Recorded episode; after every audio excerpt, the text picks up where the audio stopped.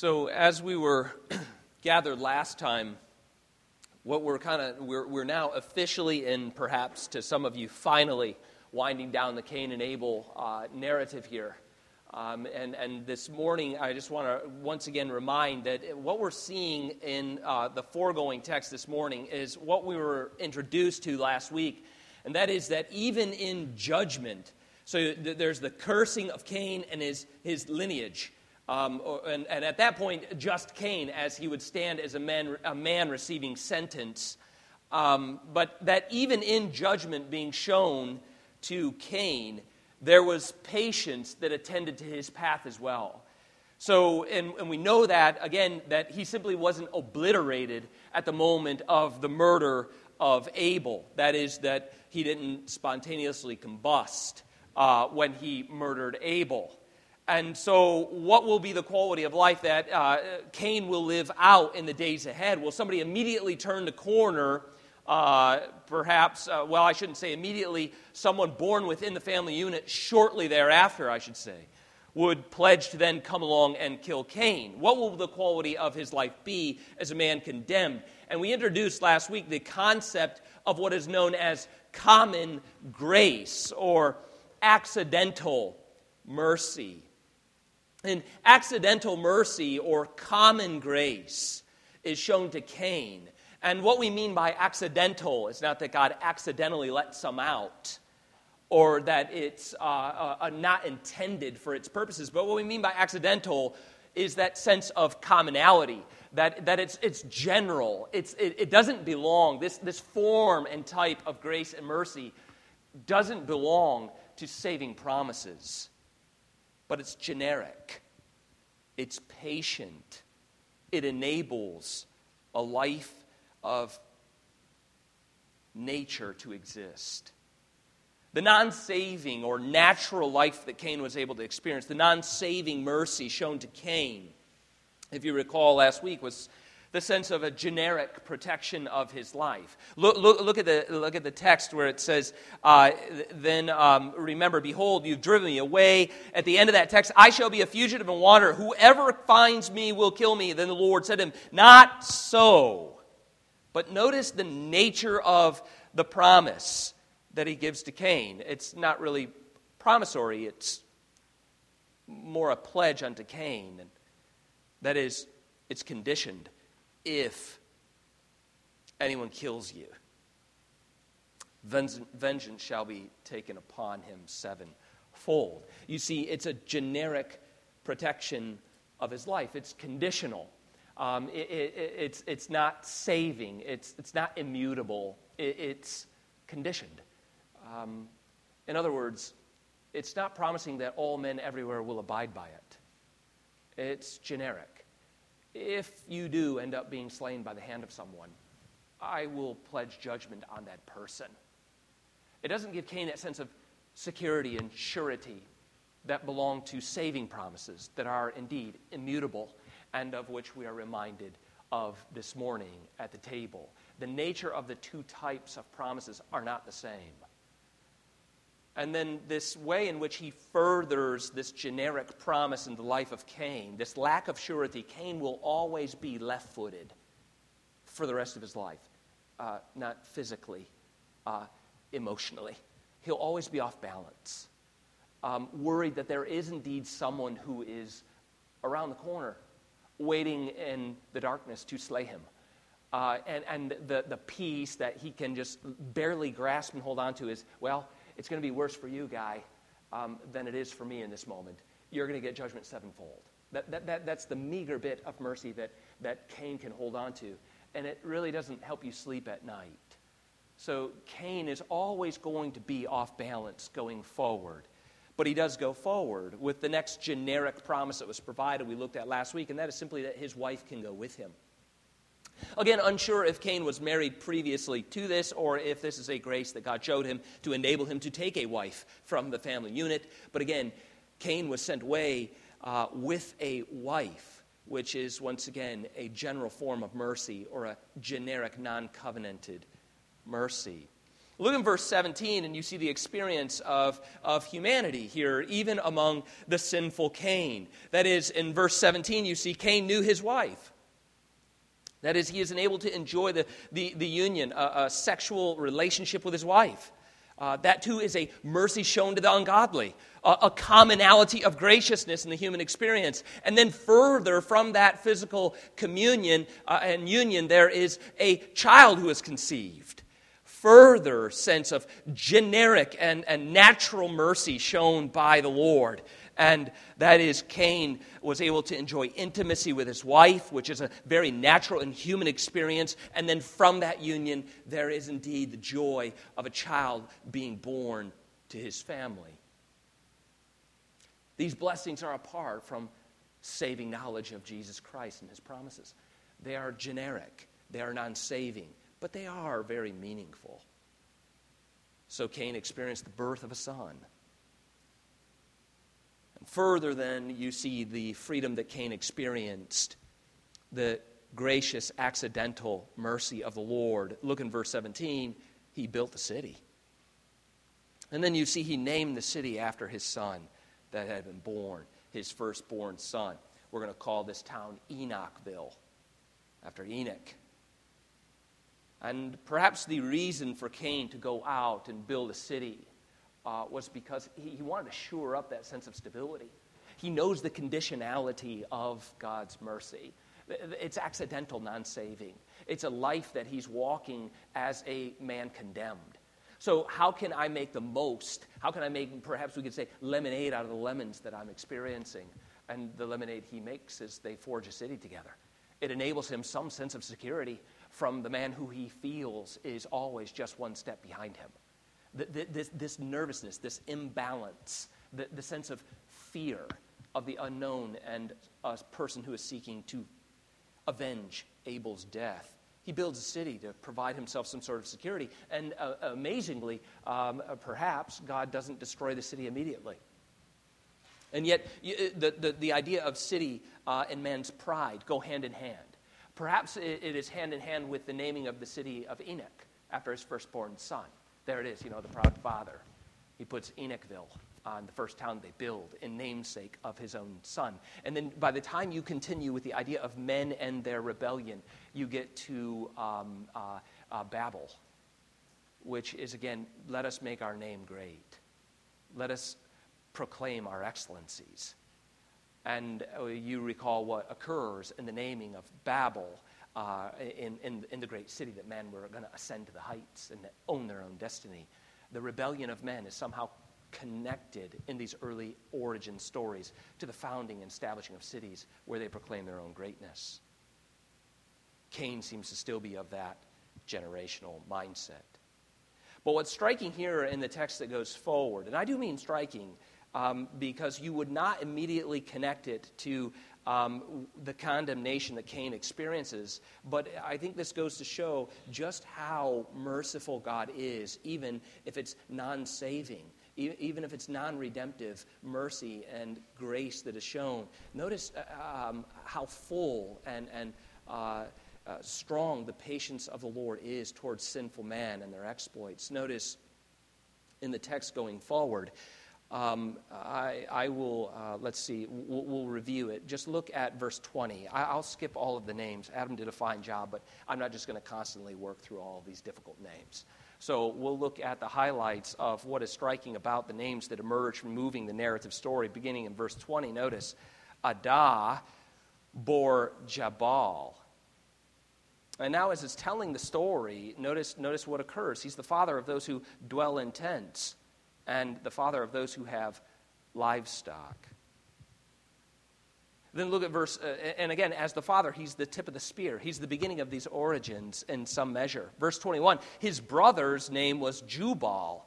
He was the father of all those who play the lyre or the lyre and the pipe. So he's a, he's a tip of the spear on, on instrumentation. And this is all coming out of who, who do you expect this to come from? Uh, uh, perhaps not the offspring of Cain. But that is exactly what is striking about this passage. Verse 21, you get down and you see, or verse 22, sorry, verse 22, Tubal Cain. And then notice what it attaches to this individual. He was the forger of all instruments of bronze and iron. Again, under God's common grace or uncovenanted accidental mercies, the patience of the Lord appears to the ungodly line of Cain and his descendants, so much so that they are at the forefront of developing culture and civilization of the early origin stories. Again, would you, would you expect that to come from Cain, a man condemned? Absolutely not. But the patience of the Lord appears even to the ungodly. And under that patience emerges culture and civilization. If you take together uh, Jabal and his work in management of livestock and breeding programs, so you look, again, why would we say so? Because in verse 20, he was the father of all those who dwell in the tents, and, and the father of those of industry who possess livestock. So with Jabal, we have a large scale li- livestock management, some measure of cattle breeding on a large scale. He's the father of all who are doing it by this time in civilization. Look at verse 21 with Jubal. Again, the idea of musical development in the arts interesting that in the earliest of origin stories, somewhere around early, um, the, the early 100s, almost 200 uh, BC, we're looking at the development of instruments. Interesting how nature inspires men with musical development and art. But notice it doesn't require a saving knowledge of Jesus Christ to do so. More on that just in a moment. But consider verse 22 Tubal Cain. Uh, when we take it together with him, there's a craftsmanship about him, the father of large scale craftsmanship with bronze and ironwork. So by the time you piece this together, we have an emergent culture with the Cainites who are highly skilled, not just, you know, not doing a good job and somebody who knows the saving promises of Jesus Christ needs to come and help them with their skill. That's not what we see at all. Indeed, rather, we're pointed here that Cain's offspring are highly skilled in agriculture, highly skilled in the arts, and highly skilled in craftsmanship. One writer reminds us of this text, and he summarizes it this way. He says, quote, Although Cain lacked the promises of grace, that is, he is apart from the covenant. He is apart from salvation. He is apart from the saving mercy of God. Although Cain lacked the promises of grace, it was still something momentous that children are born to him, that he founds a city, tills the ground, breeds cattle, and that he is not completely cut off from society and companionship of other human beings. So, the early civilization and the founding of cultural art and industry belongs to the Cainite cursed lineage. So, if you think about culture in those terms and you make too quick of a leap to say if culture's origins and civilization's origins belong to Cainites, that is, condemned individual and his lineage, is culture then, if we jump to culture now, how should we analyze culture? Is it essentially a product of Cain? Is that why Christians struggle with the idea of culture? How to interact with secular culture? Is it because constantly we're reminded that it is simply a product of Cain? Is mass culture and its products? They are simply fruits of the wicked, and they possess no value for the redeemed. Perhaps that's a question worth asking. If we were to ask it, which I am asking with you right now, and I know you're asking with me, is it? Is that the problem of secular culture that is fundamentally a product of Cain? Therefore, all of its fruits have something Cainite in them. The answer to that, I would say, is no. I'll give you two brief biblical examples to consider the value of culture. One is simply you remember early on the author here who writes the origin stories for the people of God. Indeed, Moses himself. If you know the story of Moses, you're well aware that he was educated in the wisdom of the Egyptians. And in Acts chapter 7, Stephen is giving his speech. A fantastic text. If you haven't read recently, or perhaps ever read Acts 7, take time to go to Acts, New Testament, find Acts, look chapter 7, and read Stephen's speech. It's, it, it, it's, very powerful, of course, as the Word of God is in every text. But as he recounts the story of redemptive history from origins all the way forward, it, it's a beautiful speech that Stephen gives. And he, refer, he references Moses and his education. Excuse me. And he speaks of Moses' education in the Egyptians. And he says this in verse 22 that as a result of Moses' education among the Egyptians, he was mighty in his words and mighty in his deeds. Again, Cainite culture, Cainite education. Moses reaped the benefits. Second biblical example, you think, again, if, if, if a product of culture is essentially Cainite, is it thereby to be resisted in all forms as a Christian, a person of faith? since its origins is in unbelief? The answer is no, not wholesale. Second example Solomon's wisdom. Again, if you go to 1 Kings 4, and speaking of Solomon's wisdom, it is said that his wisdom is, excuse me, greater than that of the pagan sages of his day, indicating indeed to us that the wisdom of the surrounding pagans was of great value.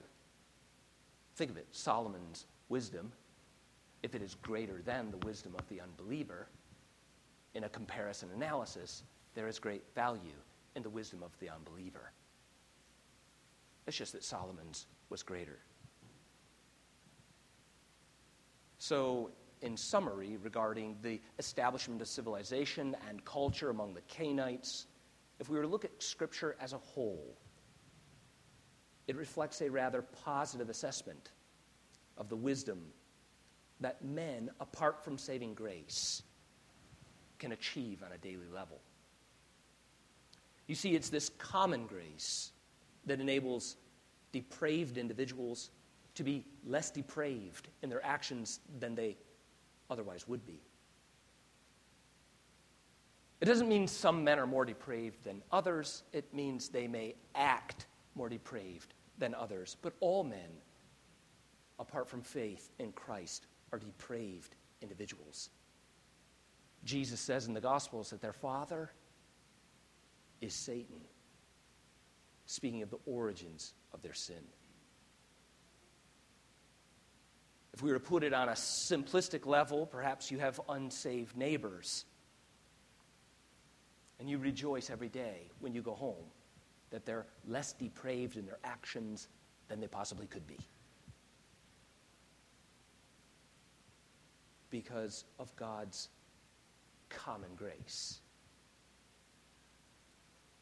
This enables them, that is, those apart from faith, as you see here with Cain, whether it's agricultural, music, development in the arts, or craftsmanship to build some of the most beautiful buildings and coliseums in the world. It allows one who is unbelieving to interact fruitfully with creation, even to bring forth common goods and blessings to the general public. I listed a few in my mind. What, what are some general common goods that I, Adam, and you together, us, the people of God in this age, experience that don't require a saving knowledge of Jesus Christ to be of benefit to each of us in our daily life? I immediately thought of, I'm sure, what you would assign medicine. Somebody in my household, we were talking the other day. And speaking of uh, uh, the idea of resisting a nostalgic view of the past. You know, it, it's tempting um, uh, uh, to, to read particular books, to understand an era of history, to romanticize it. Um, maybe you read a Wendell Berry book and you want to be transmitted to another generation in time uh, because you just sat there and thought, oh, I want to be on a farm in the middle of the, I don't know, 1800s. Uh, that's the life for me. Um, and, and, you think, yeah, yeah, um, he paints a pretty powerful picture in his, in his novels. Um, but you do remember, like, what medicine was like during that time, don't you? Um, I don't know that we want to go back there. Read a Civil War story. And that would help us be like, I, am good. I'm good where I am. Um, uh, getting bullets out of flesh during that time was less than enjoyable. I would rather have an anesthesiologist, perhaps, uh, these days. So, so th- there is this sense. So, how have we grown in, in medicine? How, ha- how is it a benefit to me? Is it just because all the Christians who knew Christ savingly are the ones who are able to do the testing, to reproduce the testing, to make a scientific method, and thereby bring an anesthesiologist to someone who is having a baby? No. Um, but I thought all men apart from Christ are depraved. Indeed. But there is this accidental mercy shown to all men everywhere, where the sun does rise in the east upon everybody. It sets in the west and shows a merciful moon at night to everybody. The rain falls on the just and the unjust alike. So it is with medicine, government, business, art district downtown. Maybe some shows more than others but nonetheless, indeed, the arts, entertainment, scientific discovery, technology. All of us partake in technology, education, even acts of philanthropy don't require a saving knowledge of Jesus Christ, but nonetheless experience God's patience through his accidental mercy and grace. So, in that sense, we can praise culture. We can participate in culture. Indeed, we benefit from culture. So, I think that our critique of culture has to be wise, right? We can't beat down the house and then reap a bunch of its benefits while we're beating down the house with our other hand. We must be clear in our critiques of what is appropriate and inappropriate about culture as we participate and benefit from it as believers. Yet, before we would indiscriminately celebrate culture on the other hand, right? On one side, we condemn culture nonstop, and it's always, there's something being produced by it that's easy for us to assail constantly and somehow take the moral high ground.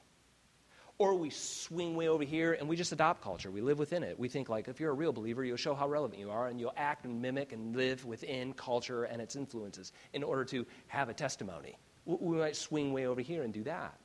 So, so, so before we uh, uh, uh, uh, assail it constantly, or we just live within it as though there's no mark of belief upon the house of God, we would swing somewhere, hopefully sophisticated, in the middle.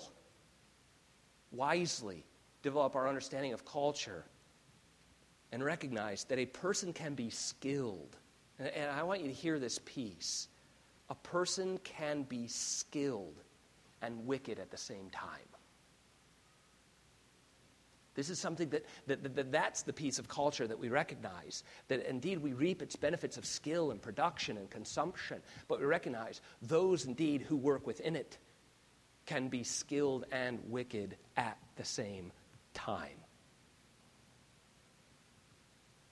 And this is what we find emerge in this story in Genesis 4 with Lamech. So I want you to key in on Lamech as he emerges as the key uh, the key character of the remainder of our narrative is Lamech. So, what we have given us in Genesis 4 here with Enochville is that we have a thriving city in some sense, where we have the culture, we have arts, we have entertainment, we have craftsmanship, agriculture, we have some sense of maybe a rule of law.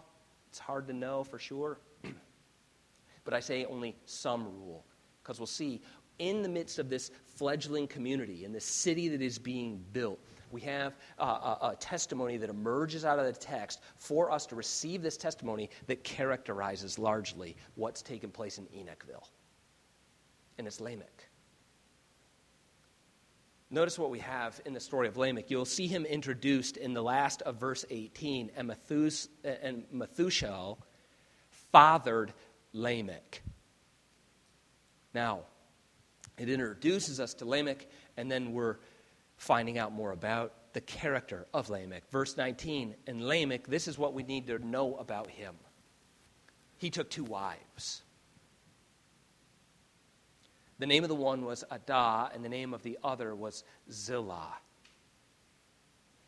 Then jump down to verse 23, because Lamech appears yet again. Why? Because yes, there's a thriving sense of culture and, and civilization through 20 through uh, 22, but don't get misguided about what this culture represents. Lamech is here to clarify the ethos of the town. Lamech said to those two wives that I told you about in verse 18. So, so Moses saying, Here he is. He fathered, uh, or he, he uh, took two wives. I'll be back to that in a moment. But yeah, notice verse 20, verse 21, verse uh, 22. But hey, back to Lamech. Listen to what he said to his two wives. Adah and Zillah, hear my voice, you wives of Lamech. Listen to what I say. I have killed a man for wounding me, a young man for striking me. If Cain's revenge is sevenfold, then Lamech's is 77 fold. You see, the capacity of what he's comparing. If Cain's judgment, if judgment on an individual touching Cain was this, for me, it's this. Uh, what are we to glean from that? Uh, the point is men's wickedness, their capacity to act out, their immoral temperament is increasing. It's getting worse in Enochville. It's not going away. Cain, under the patience of God, has not brought about a cultural development of mercy. He's brought about a cultural development of brutality. The ethos of the town reflects Cain, its founder. The first thing we see about Lamech as a character, the first strike that Moses wants us to remember about what brings about the further brutality of this town is its sexual ethics. There, there, there's, there's a left turn here in the institution of sexual intimacy. You, ha- you, ha- you have the paradigm established, right, for, for, for uh, what is read if you were to be married, or you are married, have been married, what was read at the institution of marriage at some point someone makes reference to one man, a, a man and a woman, and he called him uh, husband and wife, and the two were together, and, and they were one. And, uh, and so, uh, so a man leaves his, his family and he clings to his wife, and the two uh, let no man separate. There, there's some institutional language there at every, nearly every wedding ceremony. Because that's the way that God intended uh, humanity to live. That, that, that corresponds to nature. That's in harmony with the world that he created. That brings about human flourishing. The first move that, uh, that Lamech makes here is to rewrite his own marital script, change the sexual ethics and the dynamics of relations. He turns it into, and Moses marks very carefully for us the first thing you notice about Lamech, he took two wives. This will then continue throughout the law of Israel to be a warning that you are not to take multiple wives. But then we'll see the constant taking of more than one wife. And we'll see the judgment that falls it regularly. Lamech sets the groundwork here for what has institutionally and sexually hurt civilization largely ever since going forward in one form or another. Um, when I think of uh, uh, polygamy here in the U.S. or, or, bigamy, I think it's like two. Um, uh, really, largely, we're, we're, um, it, it's restricted to very narrow sects who practice something, uh, what they think to be uh, non legal forms or legal forms of polygamy. I don't think a lot of us are tempted with polygamy necessarily uh, to think, you know, could I marry somebody else constitutionally? Could I work that out? And never, I don't think like people really struggle with that idea. Um, uh, coming to a church near you is probably closer to something about the definition of relationships and the idea of polyamory is more realistic where culture is shifting.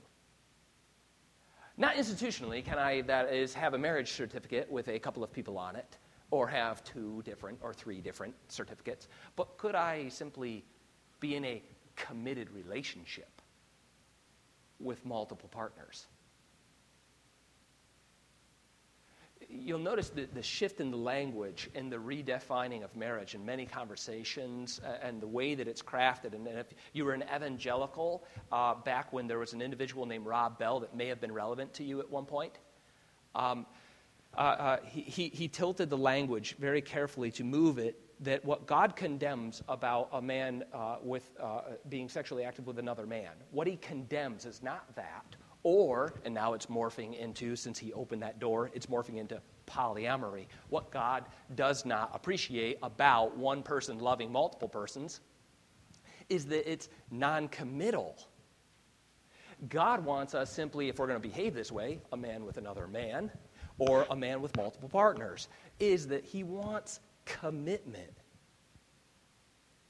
And it's the lack of that loving commitment that he condemns. You see, that's the shift. Is it's about commitment and relationship, not institution. But as we see with Adam and Eve, indeed, it's institution.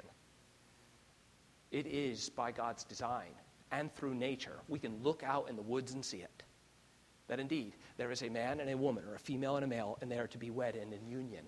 And this family union is to produce godly offspring and be the unit that passes along the faith. Lamech says, Not so. I'm just going to go ahead and have two wives. And I'm going to have a huge family so I can be a big player in Enochville.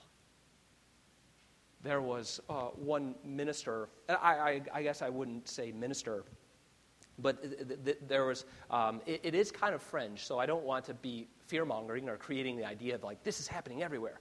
But I do think like you should be wise to the influence of polyamorous definitions that are influencing, pervading people's thoughts, and, and influencers. That there's people at the top that are thought people. And then they produce thoughts and they produce ideas and they gather conferences and it works down trickle effect over a long period of time. I think you would be wise to note right now, just kind of have on your, on your radar the idea of polyamory, how people are drawn to this idea. One minister, uh, well, I, don't, I wouldn't call a minister, a, a guy who was being interviewed uh, was asked about the idea of polyamory in relations. That is, again, one individual who can have multiple love partners, but it's not like cheap recreational sex, it's committed relations. Outside institution, outside formality, but just the idea of, I'll stick around for six months. This idea of commitment. And he says, Where do you get the idea that God indeed would bless polyamorous behavior, polyamory, as relations. And he said, Well, God is the great God of polyamorous love. He himself is in love in three forms Father, Son, and Spirit. And so he takes this paradigm of the Trinity, God in love with himself, and says God himself is polyamorous. And think about how he relates to many people around the globe, in union with all of them, in love with all of them, and committed to all. How could we be anything less in our own lives than polyamorous, lest we not mirror God? Now we'll stop off the insane train, come back to reality, and realize just how bad we, how far we will go to redefine God, make him in our own image after the offspring of Cain. It was no different with Lamech. He just didn't spin it into some sort of weird philosophical, theological argument. He was just cool with it. But we have sophisticated think tanks or thought people who provide you a more sophisticated way of being sexually active with multiple partners and somehow still say it's appropriate before God and you're a believer. We need to be warned. The other aspect that we see about Lamech, beyond the absurdity of changing the institution of marriage for one man and two wives. But what we see about him is the act of murder. He kills a man for nearly no reason at all. And it's not that he just builds on Cain, but he expands upon it boastfully. In this proverbial song that is passed down, obviously it's passed down generationally. By the time Moses is writing the story, this is a well known episode among people uh, in Enochville. This is how it went down. Lamech shouted out to his wives in boast. Now, why would he why would he address his wives? It seems to be twofold. On the one hand, he wants to increase his masculinity before them. Uh, you know, he, he's uh, big bad Leroy Brown. um, the baddest man in the whole uh, town. He, he, that, that, that, that's him. He, that, that, that's Lamech. And so he says, Hey, you listen, wives. This is me, Leroy Brown. And, and, and uh, you know, I, I, they're like, Well, no, you're not as bad as Leroy Brown. He's, and he says, Yes, I am. I've killed a man for wounding me. Do you understand? Like, so, so you, you think about it. The, the, the, nature of relations of the revenge coming from Lamech is brutality. This guy wounded me, put his hands on me. What did I do to him? Well, I put my hands on him. No, I killed him. Period. Nobody messes with Lamech. You see, it's different than Cain. Yeah, Cain had jealousy, uh, he had insecurity, he killed his brother, he, he, all kinds of conspiracy to lead his vulnerable brother out into the wilderness or into the field in order to strike him dead, to put terror in his eyes when he realized his own brother is trying to beat his head in. It's brutal. But Lamech sit here and says, ah, no big deal. One guy put his hands on me and I killed him. And, and then, so you see the brutality. Then he goes on to expand it in a young man for striking me. There was a younger, uh, a younger lad, the terminology, a young boy, for striking me. I killed him. So you take note, wives. I'm big, I'm bad. Um, and then perhaps, secondly, so they didn't get the idea of uh, telling on him. Whoever messes with me will get it 77 fold. The intimidation factor.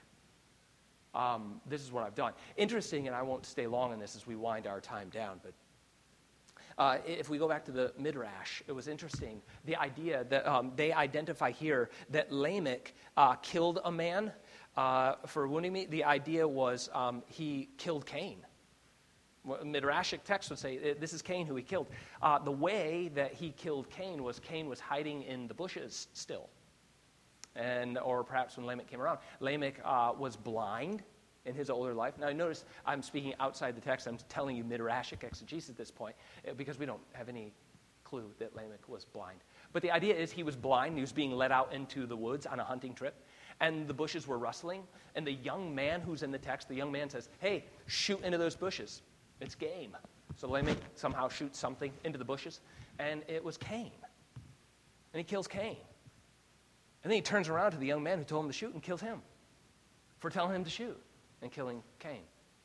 Pretty wild, I know, but interesting nonetheless. Realistically, it's just Lamech's a jerk.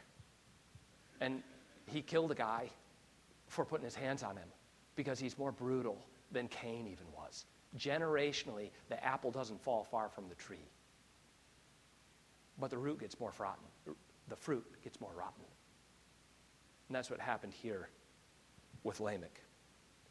But notice as I conclude with you, then, this is our final time in chapter 4, that though the brutality exists in the city of Enoch, murder is on the move, brutality and the ethics, uh, machoism is ruling the day in the family unit, and there is polyamorous or bigamy taking place within sexual relations. The place is not a good place. It is a dark end to the story of Cain and his descendants, but God's promise of deliverance to the godly from chapter 3 is not dead. This is where the text ends to give it a redeeming quality. And Adam, that is the house of the godly, in the midst of brutality, the house of the godly, Adam knew his wife again.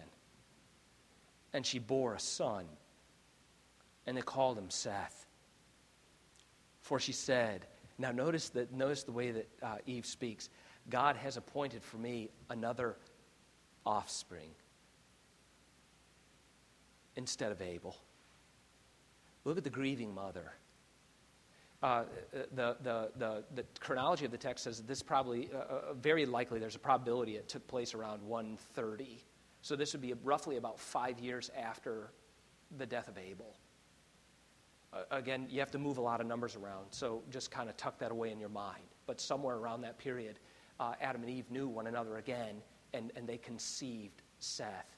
And, and Seth is, is a beautiful reception of God's promise, and, and she never forgot her poor son Abel. She never forgot about him. And as a grieving mother, she receives this baby. And notice the language is, I have a seed. It's not, I have a man, like she said of Enoch. Her faith is matured. She hasn't boastfully said, This man is ready to go to war for us and defeat Satan today and bring us back. In patience and maturity through grieving, she receives this baby as a sign of God's surety and promise. No longer saying it's going to take place tomorrow. Gratefully receiving an offspring or a seed, whereby God promised I would have a seed. And I thought that was taken from me in Abel, but my faith has matured and arisen, and I've received another baby in the place of my son Abel. I'll never forget Cain killed him.